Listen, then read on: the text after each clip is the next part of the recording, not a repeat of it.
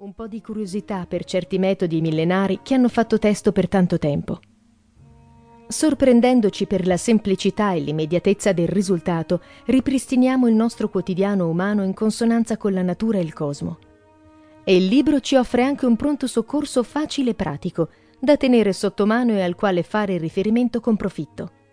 Dominique Ferraro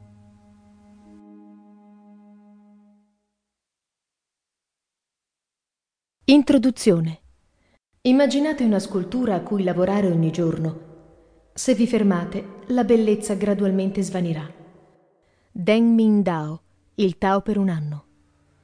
Mi piacerebbe prendermi più cura del mio benessere, ma non ho tempo, soldi, pazienza.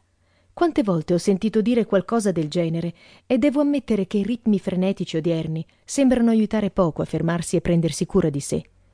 La buona notizia è che, con un po' di costanza e conoscendo alcune regole generali, si possono ottenere risultati impensabili, usando semplicemente nel modo migliore quello che si ha già e che tutte le più antiche medicine del mondo ritengono essere le basi del benessere e della prevenzione. Equilibrio nell'alimentazione e nei ritmi, aria fresca e un'attenzione moderata ma costante al proprio organismo. Aria, acqua, esercizio e poco altro è quello che propongo di usare per costruire il proprio benessere per un anno. È il risultato di quello che ho scoperto e provato sulla mia pelle in molti anni di pratica di yoga, tai chi chuan e qigong e attraverso gli approfondimenti e gli incontri a cui mi ha portato l'attività di giornalista in campo del benessere. Quello che propongo è di prendersi la responsabilità del proprio benessere e di adottare alcune semplici pratiche che aiutino a migliorarlo e conservarlo nel tempo. Qualunque sia il vostro punto di partenza, indipendentemente da età, forma fisica e livello di esercizio, quello che possiamo aspettarci in un anno di pratica consapevole e costante è un miglioramento dell'equilibrio in generale, a livello fisico, mentale e tra i diversi aspetti della propria vita una maggiore calma e consapevolezza che si riflettono positivamente sull'efficienza a qualunque livello, dal lavoro alla salute ai rapporti personali, una maggiore resistenza alle malattie e alle pressioni esterne e tempi di recupero più rapidi se capita di ammalarsi o farsi male. Una migliore forma fisica e un miglioramento delle condizioni dei diversi organi, compresi l'aspetto di pelle, capelli e unghie.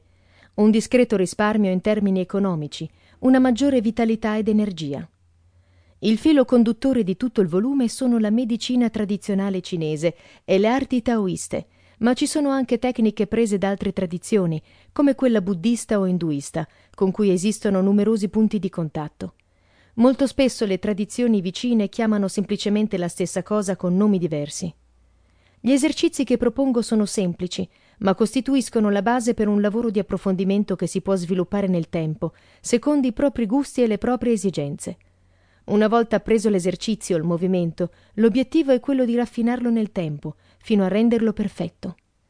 Anche se è sempre consigliabile avere un maestro per apprendere le basi degli esercizi e della meditazione, il lavoro da soli ha alcuni vantaggi che non si trovano in ambienti più strutturati, come le palestre. In Oriente, chi è in grado di lavorare da solo è tenuto in grande considerazione, anche perché si ritiene che lo scopo ultimo di tutte le pratiche di benessere sia mettersi sempre più in contatto con la propria interiorità e imparare a conoscersi. Un antico proverbio di cui esistono diverse versioni sostiene che chi conosce gli altri è potente, chi conosce se stesso è invincibile. Lavorare anche da soli, che si abbia un maestro o no, permette innanzitutto di prendersi i propri tempi.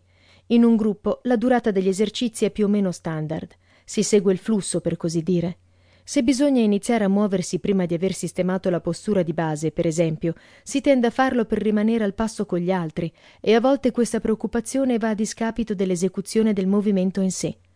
Da soli ci si può prendere tutto il tempo necessario per trovare il proprio equilibrio, per controllare che la postura sia corretta e per calmare la mente prima di procedere ed eseguire ogni singolo movimento con un buon grado di consapevolezza e attenzione, senza distrazioni, e regolandosi sui propri tempi. Inoltre, man mano che la consapevolezza di sé aumenta, sarà sempre più naturale comprendere le proprie esigenze e intensificare gli esercizi di cui si ha più bisogno, senza attenersi a una routine precostruita. Siamo tutti diversi ed è perfettamente normale che un individuo abbia punti di forza e di difficoltà su cui costruire una routine su misura. Per lavorare da solo